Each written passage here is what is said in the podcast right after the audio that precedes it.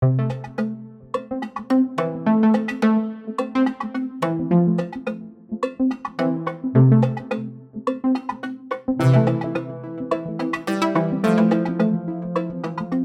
is From the Platform, episode 15. I'm Naomi Reid. And I'm Tom Peel. Today we're talking about generative listening. Yes, so we are following on from the previous one. We did levels of listening one to three. And what were they? Level one, downloading, listening from very much like a self centered position. Level mm-hmm. two Where was you kind of hear what you expect or want to hear. hear what you want to hear, yeah. Level two, factual listening, where you'll go out and you'll listen to facts, but you'll probably end up debating facts. Mm-hmm. So it's listening to it. Whereas level one was mm-hmm. listening to I, this is listening to it. And then level three is empathetic listening, which is listening to you. So it's actually putting yourself in someone else's shoes, listening from their perspective. It's a very different kind of listening. And then level four is generative listening. So the I in us or the I in we, the I in now, um, where you get a little bit kind of, A bit weird. it's a different kind of plane of thinking, really, because actually it involves very little talking or discussing in, in the traditional sense. Which sounds very strange. Sounds a bit sounds a bit hippie, doesn't it? Yeah, it does sound a bit hippie. But the hippie thing, um, maybe tie that back in later because it kind of does wrap back round it a bit because Do you have to wear harem trousers to fully embrace the fourth level of listening? you have to get some yoga pants um, to get and the a big earring and a nose ring. Uh, no, but like that whole '60s opening of the mind with drugs thing does kind of tie into this, although we don't advocate any of Yeah, that. we must say that officially from the platform and its sponsors, WCF, do not promote drug taking of any kind. no, Illegal drug taking of any But kind. if you look into the science behind this, you can see why the effects of things like LSD kind of Mm-hmm. gave you a, uh, A huge version of this. a kind of yeah, a really exaggerated version of what this is. Mm. Yeah, So we're looking then at generative listening, which is that fourth level of listening. yeah, yeah. And it all gets quite abstract and a bit cerebral. Mm, mm, mm. So yeah, we let me just just clarify. So it was listening from I, listening from it, which is the facts, listening from you, which is the empathy, and this is listening from like now, listening from a collective kind of in a collective sense. So then maybe we can launch off of that hmm. notion and think, okay, what does it mean to listen from now? And, I, and I'd suggest we already do this in many ways, in terms of when we're praying, when we're having meditative reflection within Sunday services. Hmm. It's a moment of holding the space to attend to something without necessarily anybody speaking hmm. or without having to go through any kind of logical dialectic or dialogue and understand anything through language, hmm. but you're understanding something through being. Yeah, through just letting your brain relax a bit. Like you were saying, you often give a talk, and then immediately after the talk is generally the breaking your bread bit, where in the silence you then crystallize a lot of the thoughts that you've been thinking of and think, oh, actually, no, I should have said that. Or actually, now, if I got a chance to stand up, I'd say a bit more about this. These yeah, ideas yeah, really yeah, come yeah. together. Yeah, for me, I really need to build into my exhortations a moment in the middle of what I'm saying where I can Excuse me, brothers and sisters. pause because like you say yeah I, i'm so Sit down for a focused on maybe reading what i put mm. down on the page or like elaborating on the points that i'm making that when that focus releases when i sit back down so many things flood in that are more eloquent or more succinct or kind of more joined up, like more developed joined up. ideas. yeah, that I'm like, oh, I should have, I should have said this. I should have said, I should have rounded it up in that way or whatever, and it just floods in. And um, so there's this there's this moment of release of tension that allows um, my right hemisphere to start kind of tying things together, and this is where the hemispheres that I mentioned in the last episode come into this. Indeed. So, intro to the new thing that Tom's been reading about and how it links into the last thing. Uh, so, who's the hero of the moment? The hero at the moment is uh, Dr. Iain McGilchrist, the author of The Master and His Emissary, The Divided Brain, and the Making of the Western World. Cool. So you sort of like you came across this, didn't you? Just some from various videos you were. Yeah, people about stuff. referencing it and, and saying how important it it's been. There's also a really good RSA animated video, which is like seven minutes long, which kind of puts together the, the bulk of his ideas in an, an- hmm. in an animated format, which is always. I nice still find that a little bit tricky. Yeah, There was an interview where he's speaking to the founder of Lush, Yes. which appeals to me quite a lot, and that was a really nice conversation. So, could you give a summary of what Iain McGilchrist says about the brain? So, he talks about the left and right hemisphere, doesn't he? yes, he does. So, very briefly, what are the main points? Well, that? before that, I just want to preface this with the fact that the right and left hemisphere myth is something that you'll come across if you Google it on on or, or you find it on YouTube. And there it was an idea in the '60s that like the brain was modular. There was part for language in the left hemisphere. There was part for vision in the right hemisphere, and it turns out that actually both hemispheres are used for language. Both hemispheres are used for vision, etc., etc. Like it's not like one job is done by one hemisphere and another job is done by the other mm. hemisphere. It's not how it works. So it kind of became an area of science that was almost laughed at, wasn't it? Like, Yeah, oh, yeah, don't yeah. bring up that silly argument. Everyone knows that's not true. The brain kind of works all together and does similar things. yeah, yeah, yeah. However, what Iain McGilchrist puts across is something a bit more subtle than that. It's mm. not about what part of the brain does what. It's about how each part of the brain attends to each one of those things. Mm-hmm. So he's kind of saying there are differences between the two sides, but in a much more interesting way. Yeah, basically, yeah, it's yeah, almost it comes on to like philosophy and outlooks and, and approaches and to things. Mm-hmm, Yeah, he says that each hemisphere attends to the world in a different way.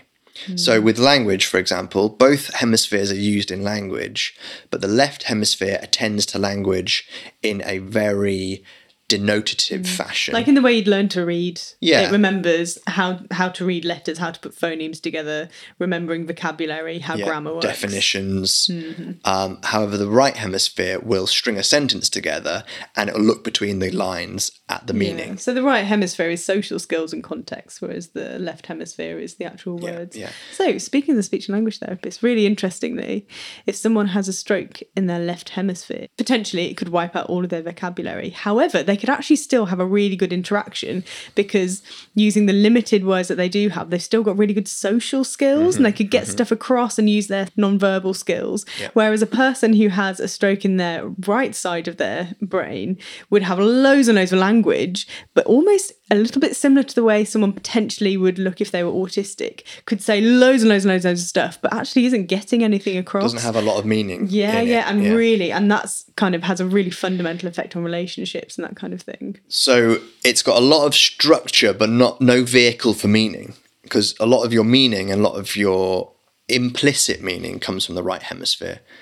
And also, again, with language, the right hemisphere is able to take a word the left hemisphere has learned and bend its meaning.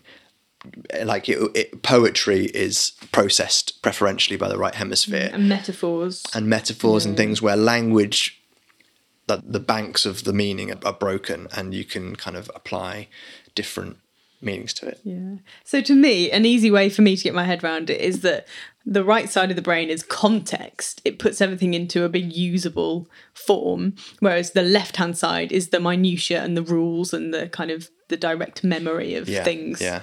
And the left hemisphere wants to atomize things. It wants to break down the sentence into words and their individual meanings.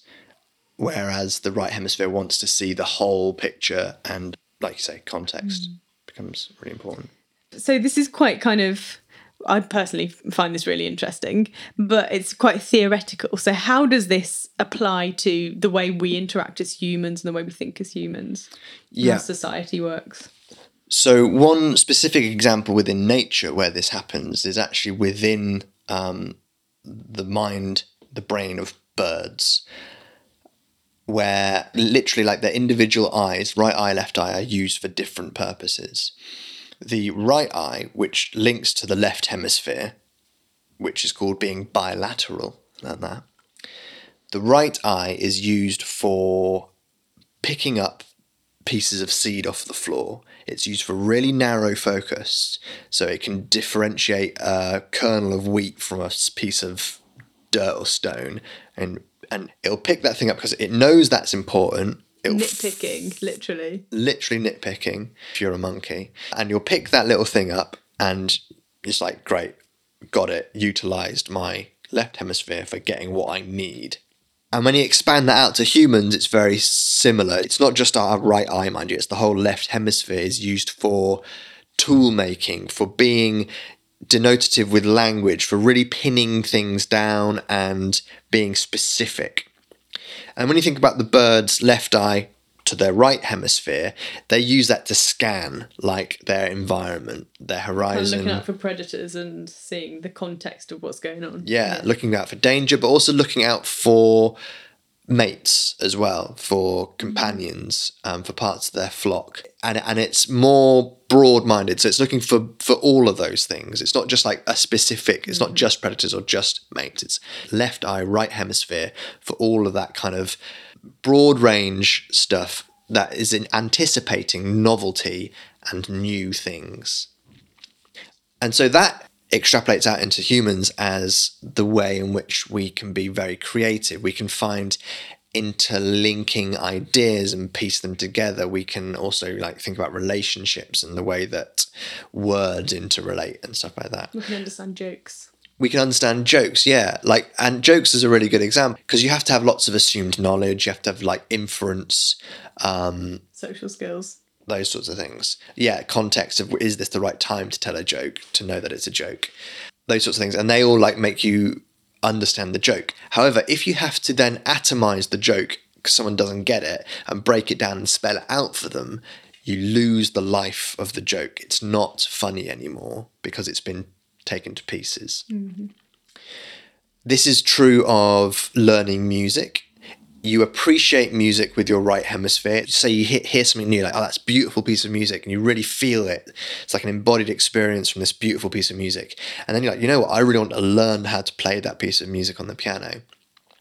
And so you have to actually, your right hemisphere has to pass it over to the left hemisphere to break it down note by note to know which finger goes where and then like learn it really meticulously and break it all down. However, if you do that and you break it all down and you learn it finger by finger, note by note, it's still not the piece of music until it all comes back together. And it has to be reintegrated by the right hemisphere. Like, there's no point just breaking it all down because that's just like pointless. Mm-hmm. You need to break it down in order to reintegrate it as a whole and and enjoy it and play it, maybe play it with other people and and relive the experience again. So music is a really good example of when you have to go from right hemisphere to left hemisphere to right hemisphere to learn something. So they, that, that that's kind of an overview of Iain McGilchrist's book. There's loads and loads more to it, and And, and kind of his general point that he's getting at is that the Western society has become too left, hasn't it? It's a little bit too short term thinking.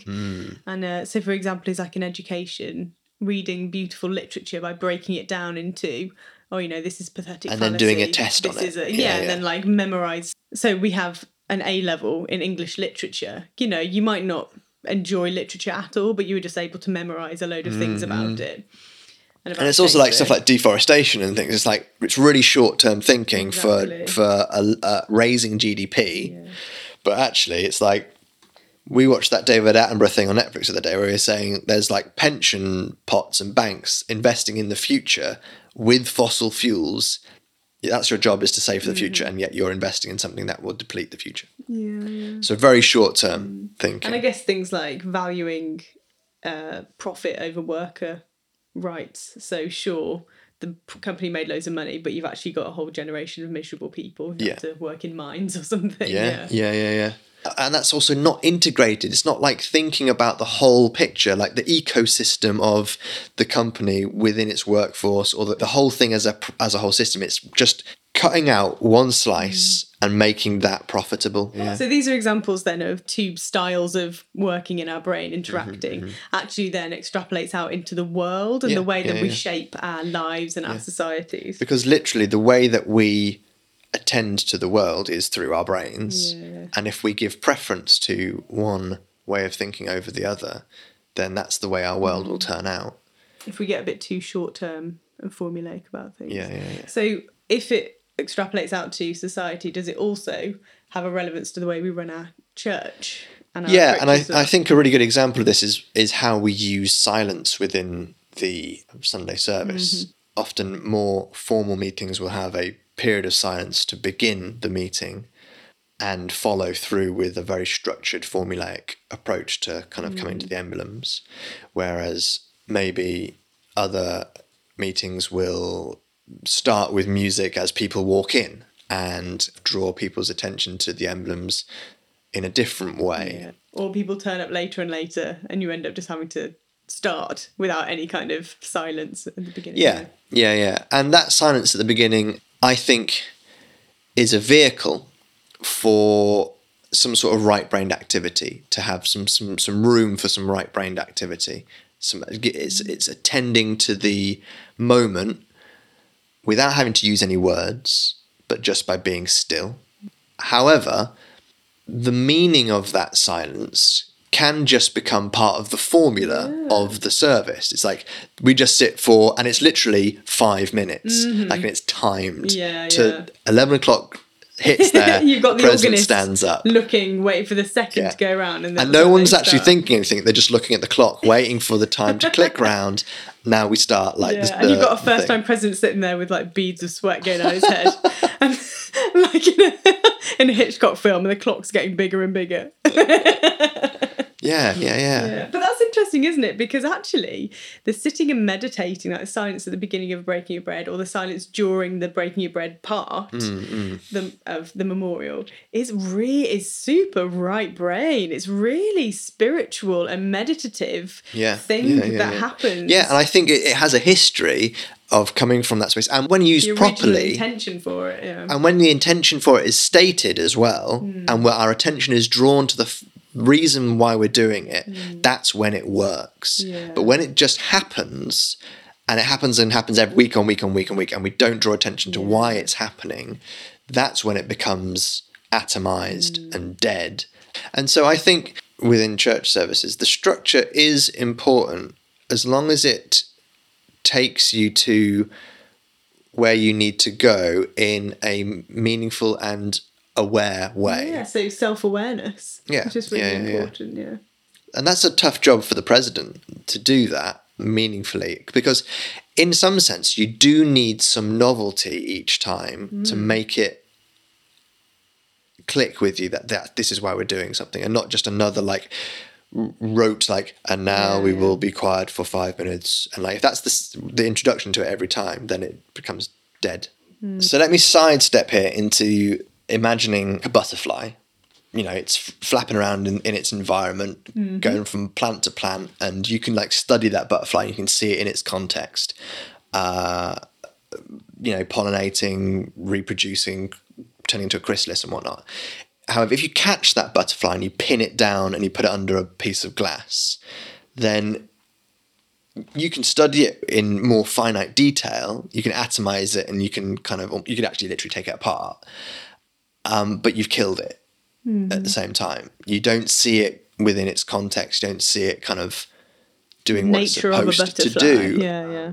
So you were kind of talking about the fact that I think it's like your right brain takes in new things because your right brain is watching out for the whole and is like, oh, that's a Mm. new thing. Mm-hmm. And then once it becomes a routine, it goes into your, it's processed more by your to your left, left brain, who's just yeah. sort of, sort of like, oh, yeah, remember this. We do five minutes of silence and Mm-hmm, then the organ starts and then blah, blah, blah. And then to actually then start to enjoy it again and use it for what it is, maybe we right brain process it. Mm-hmm. So is that a thing of do we need maybe constant novelty? Would you call it that? Uh, I think so, um, and and not you know like For the sake nothing ridiculous Yeah, like yeah. you know a silly hat. Mind, we do have some of those, but like just a fresh way of approaching it. And it brings you back to that butterfly. Is it are you watching something that's just pinned down and lifeless? Or are you seeing it interact with the the context and the essence of it and the thing that can't really be described. Like if you say to someone, we sit in silence at the start of our meetings, it's hard to describe why. If, if you don't have the vocabulary or the way of explaining it, it's just something that you do. And it's because it's an embodied thing. Mm-hmm. It's something you do with your body. You sit with stillness and you attune to something that you're not using language for, mm. as in like denotative language, you're using body language for. And that silence is generative listening. It's this process of holding a space to give attention to something without necessarily having to say anything. And I believe the science behind it is to allow our right hemisphere to kind of feel something. Mm. And it's going to be it's going to be a feeling stuff. a crystallization mm. uh, a joining together of ideas aha moments or right mm. hemisphere. It's going to be or it's going to be a visual depiction. I hesitate to say a vision like in the biblical sense but often like imagery is more right hemisphere heavy Um, and in your course as well, the Otto Scharmer thing, he he recommends like one of your things you've got to do is have an interaction with someone where you then sit in silence for a bit. So at the most extreme level, you could have a conversation where you then say to someone, "Okay, let's just sit in silence for a bit and crystallize our ideas, allow the the language and the and the intensity of the left brain to subside, and let the Yeah. more cerebral side." I mean, it's a, it's stuff. it would be a really hard thing to suggest to do with someone you don't Yeah. know. well, or just for anyone just listening to this podcast to go and do afterwards Yeah. who's not doing Yeah, a yeah, course like you. Um, but that's the extreme version of it. Yeah. Yeah. And what I'm doing here is I'm tying together Otto Scharmer's level of listening with what I'm getting from Iain McGilchrist's Mm-hmm. right and left hemispheres. I'm seeing them overlapping in the sense that the first two levels of listening, the I and the it, are very much left hemisphere atomizing, Mm. in, i- enclosed within themselves. And then the empathetic and generative listening are very right hemisphere interconnected ways of listening. So it's about, yeah, it's about making a connection with somebody.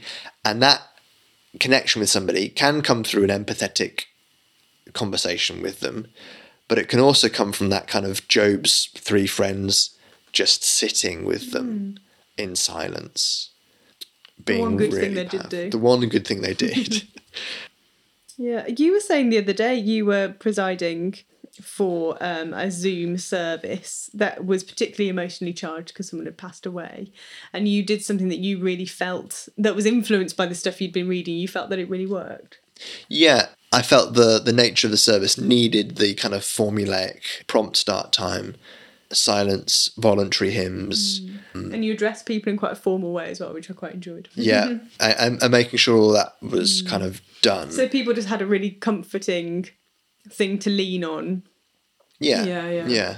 And it, you know, it felt respectful. But there was a moment where, after the exhortation, after that reflective period of bread and wine, we were all on Zoom, and there was about maybe sixty people on the call, and I just invited people to turn on their cameras and scroll through everybody that was on the call, just to look at the faces and and see the people there that are mm-hmm. obviously there to break bread, but also to remember the, the, the sister that had passed away. And left a moment for people just to kind of clock one another and and a few people waved and it, but it also felt nice because there was like this moments of eye contact and and bodily like mm. people leaning forward and smiles and all these things that mm, really connect us other, that we don't normally have mm. uh, So it worked. So you had your sort of theoretical head on, as in like, actually, this would be a nice novel thing that Yeah. would suddenly get people to attend in a different way. yeah We can do something where we all do a similar thing, where we all look at each other and connect socially. And. Yeah, um, yeah, just doing it really consciously, and it was really lovely, and it really Yeah. helped. Yeah, another example in a in a more of a work setting of we were discussing how to create intimacy within Zoom calls and kind of more r- relational value. Um, it was like a workshop sort of thing, and was saying, well, actually, if I show you the space that I'm sat in, because you don't normally do that on Zoom, you normally pick a pick the place behind your bookshelf, or you put your filter on with Or the you beach scene tidy behind. everything away in a five meter Yeah, slot. yeah, yeah, yeah. and so everyone was like, you know what? Let's just show each other like the space that we're in and uh, the the humanness of our location. And so we all did that. And yeah, there were some people that had like clearly like it looked really tidy in that like two meter space, but the rest of the room was an absolute dump. And they were all laughing about how this is like how they they done it. And it was, but it was really like. um we then the, the rapport of that group of strangers because we didn't know each other before the call started like was, was suddenly enlivened because we'd um we'd kind of ritualized this thing and it was beautiful it was really nice and it was to do it was nothing to do with words or describing things it was about space and place and being And having something in common, yeah relishing in those, like, oh, haha, I do that same thing of, oh, yeah, that person isn't perfect. The way Yeah. their background Yeah, makes yeah, them look. yeah. So, do you think generative listening is quite a useful thing in terms of in our present 2020 world of Zoom services and things, like a way to kind of help a bit of connection? That no matter what you say, it can never kind of bring the same thing as being all together, especially all singing together in a group. That's very sort of cerebral, isn't it? That's a very spiritual experience that yeah. can't be described. Yeah. Uh, That's a really good example, actually, because we have uh, someone when they preside at Handsworth pre COVID, um, they would bring your attention to the words and make you like acknowledge the words more. Because again, like you sang that song hundreds of times before and it dies because it's just a, a linear progression of words to a mm-hmm. tune. But when you attend to it differently, mm. it means something different. And it's really about this attention to mm. it.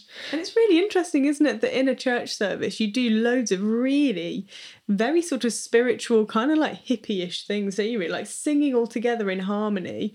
Just because we've done it for hundreds and hundreds of years, when you think about it as a thing, it's a really strange thing that we all do together. And you know, we've really Victorianized it, bound it up into a little green book, and Yeah, you know, yeah. literally had Victorian tunes that we sing, as much as I love them. Um, and we have moments of silence and meditation. Mm-hmm. You know, if you heard about that in any other context, that would seem really kind of yeah, really strange and cerebral. Yeah. So when the when the praise the Lord came in, there was obviously like some friction there because people wanted to go through every line of every hymn hmm. in an atomized way and ensure that every word was fitting to a Christadelphian service. And even if it was, there was problems with the music not hmm. fitting in some sort of atomized way because it was new and and novel and, and these sorts of things mm-hmm. and, and wasn't able to be processed by the like the more traditional left hemisphere kind of processes. And there's a saying that Iain McGilchrist mentions, which is the, the, the left hemisphere doesn't know what it doesn't know. It's sticky in that it will it will be it will create itself a hall of mirrors, mm. which will only reflect back to it what it already knows, and it really needs the right hemisphere to bring life to it. Yeah. And again, And bring a wider context. to coming it. back to that picture of the Garden of Eden of the walled garden with the river flowing through it. It's like it's got the stability and structure of the walls, but it needs the river to bring life into it. Mm. You take away one and, and it floods, you take away the other and it dies, mm. is essentially kind of the, the premise in that, which I think is really important.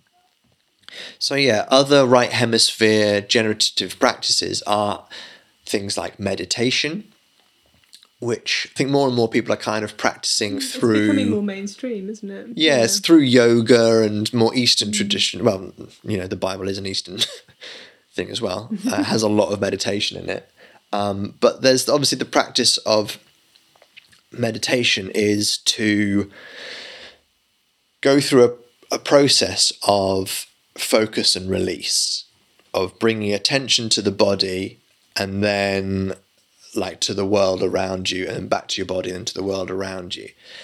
And that process of going between focus and a broader sense of the world, so from left to right and right to left, is actually really useful and very constructive because, in a similar way to anybody that goes in a sauna knows, it's not about getting really, really hot and then going and getting really, really cold. It's about the transition between the two things. That's when you get like the experience of being in the sauna. It's like the the dramatic change. And I think that's the same with meditation and the same with moving from the right hemisphere to the left. It's kind of getting the juices moving a bit mm-hmm. and because the right and left hemisphere they inhibit each other and they hold each other back. But to allow that flow of information between the two of them is really important and and meditation does that and I think that's something that we can we can practice as Christians because I think prayer is a form of meditation. I think prayer is the focused part of meditation and maybe we don't allow so much of the release mm-hmm. of actually just attending. I remember as a kid coming to the breaking of bread and thinking, okay, right, I've got to now think through like the theory of the atonement. I've got to make this make sense mm. to me. almost to- like a math problem. yeah, and because I, want to have a feeling of some sort in this kind of sacred moment, mm-hmm. and to do that, I felt like I had to. I had to in that moment tie everything together logically through a, like an atomized step by step process. Like, okay, so Adam sinned. Um, he got kicked out of the Garden of Eden, and then uh, right. So, but Jesus comes, and he's the second Adam, and that me like all this sort of stuff. I had to like process it, and now I realize more that this is a moment for letting go. You've heard all of the focused exhortational points, and this is the point where you let go and allow things to connect together. This is like a moment of transcendence. I guess for me in those moments when I allow my brain just to do whatever it wants to do, it often then goes to quite unconstructive things. Well, like what you're gonna eat next. yeah, it's always what I'm going to eat next. um, but then I guess that's a evidence for me to do more meditation and practice that kind of being mm-hmm. able to empty my mind and then focus, but in a loose way, onto mm-hmm. things. I think it's about noticing that that's what you're doing and not mm-hmm. judging it as well is a part of the meditative practice. It's like saying, "Oh, I, I've noticed that I, my my mind has wandered," and it's at the point that you notice that you can then bring it back. And maybe introducing some sort of what was it called before? Liberating structures. a liberating structure maybe Yeah. for you so i know someone who uses the drawing function on an ipad just to kind of draw pictures and flowcharts of the talk as they're listening because it kind of just gives them a different way of thinking about it and a way of that kind of works for their brain so would you say though that there might be a fear in a traditional uh, and maybe quite a conservative minded way of thinking about it is that's a bit scary because what if people you know allow their mind to wander and think about things and come to conclusions that aren't you know in the statement of faith? You know do you know what i mean? I you can understand why there are there can be fears when you when you're part of a group which has fairly concrete in out rules of what makes you part of the group and what doesn't make you part of the group the idea of that flexibility and that freedom to be able to think about things and reflect and get really cerebral is could be a bit frightening couldn't it yeah. like, well, what yeah. will people think about we need to control what people are thinking about and talking sure, about sure. Well, that's faith, isn't it? You got to have faith in that process because this is a this is a process that is biblical. Um, I I see uh, lots of Bible stories going through this left and right hemisphere thing. Specifically, the story of Job, where it's very focused for like thirty eight chapters. Job is focused on his way in which God works, and his attention is like lasered on it. And he, what he's trying to do in that process is he's saying, "This is what it is. You attend to this that I can."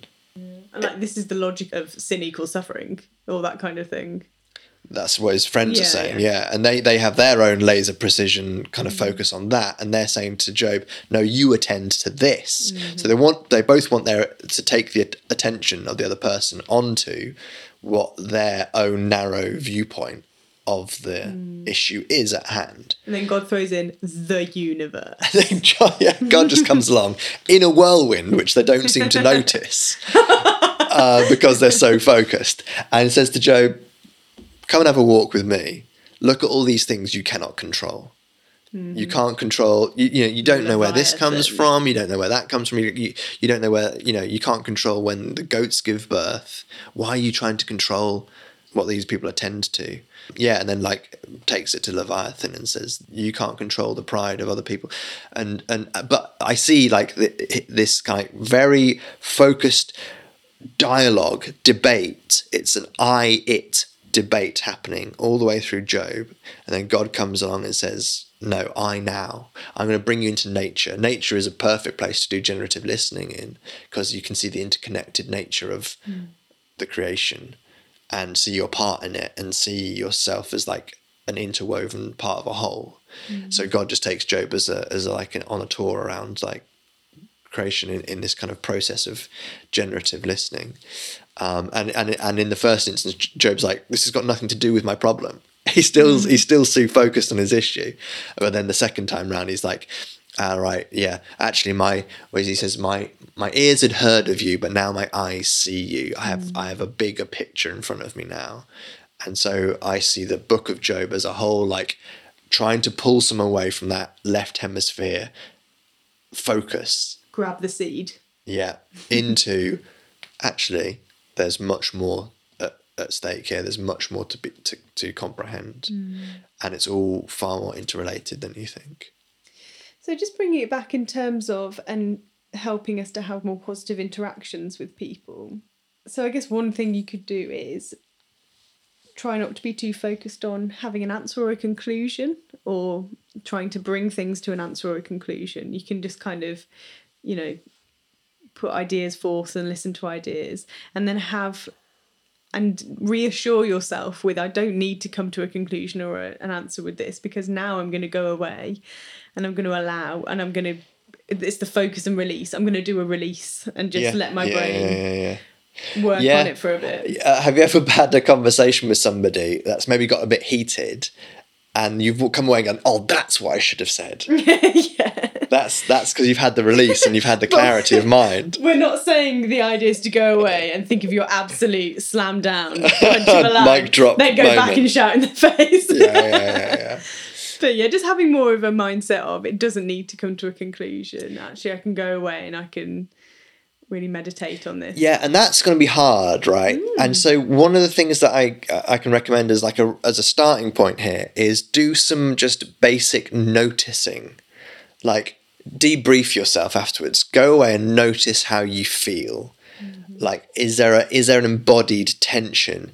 And and actually, one of the things that you can practice doing is is being transparent about that within the conversation, and saying, uh, as I'm talking to you, I notice that I'm feeling uncomfortable about this and owning it as as something that you're feeling, not mm. not necessarily You're making something. me feel like this. Yeah. yeah, it, that's well, that's non-violent communication. Um, it's not that you make me feel like mm. this. It's that I I'm feeling this because clearly a need I have isn't being met, mm. and maybe it's that release, silence, debrief moment that that helps you to tune into your need in that situation. So maybe next time you come to it, you can go actually in this conversation, I have these needs that need to be met, and I- can invite you to kind of meet those as we have this conversation. Hmm. I mean that Even that I can't very, see yeah. myself ever doing that, but I could see myself having a conversation and not worrying, trying not to worry about winning the conversation or coming Mm, even coming to a conclusion. And um and we do this a lot of a, a lot of work, especially if you're training someone up. We always say it's okay in your session when you're speaking to someone to say, I'm gonna go away and I'll and I'm going to think about this, or I'm going to go away and I'm going to ask about this, Mm-hmm, and I'll get back to you. And um, yeah, so yeah, just lines like that's really interesting. I'm going to have to have a think about that, or Mm-hmm. wow, yeah, thank you for telling me about that. I'm gonna I'm gonna go away and I'm going to think about it. Yeah, certainly talk about allowing next time? space. Yeah, yeah, and following up yeah, yeah. is important. Um, and yeah, and not not thinking the whole thing has to be fought and won within that Mm. moment. And hopefully, we'll just encourage you to have a general style of conversation that isn't that debate. Because that Mm-hmm. style, the only thing that it succeeds in doing is making people entrenched into their corner. Yeah. Yeah, which is just really, un- really unproductive. Would you also recommend that people do meditation?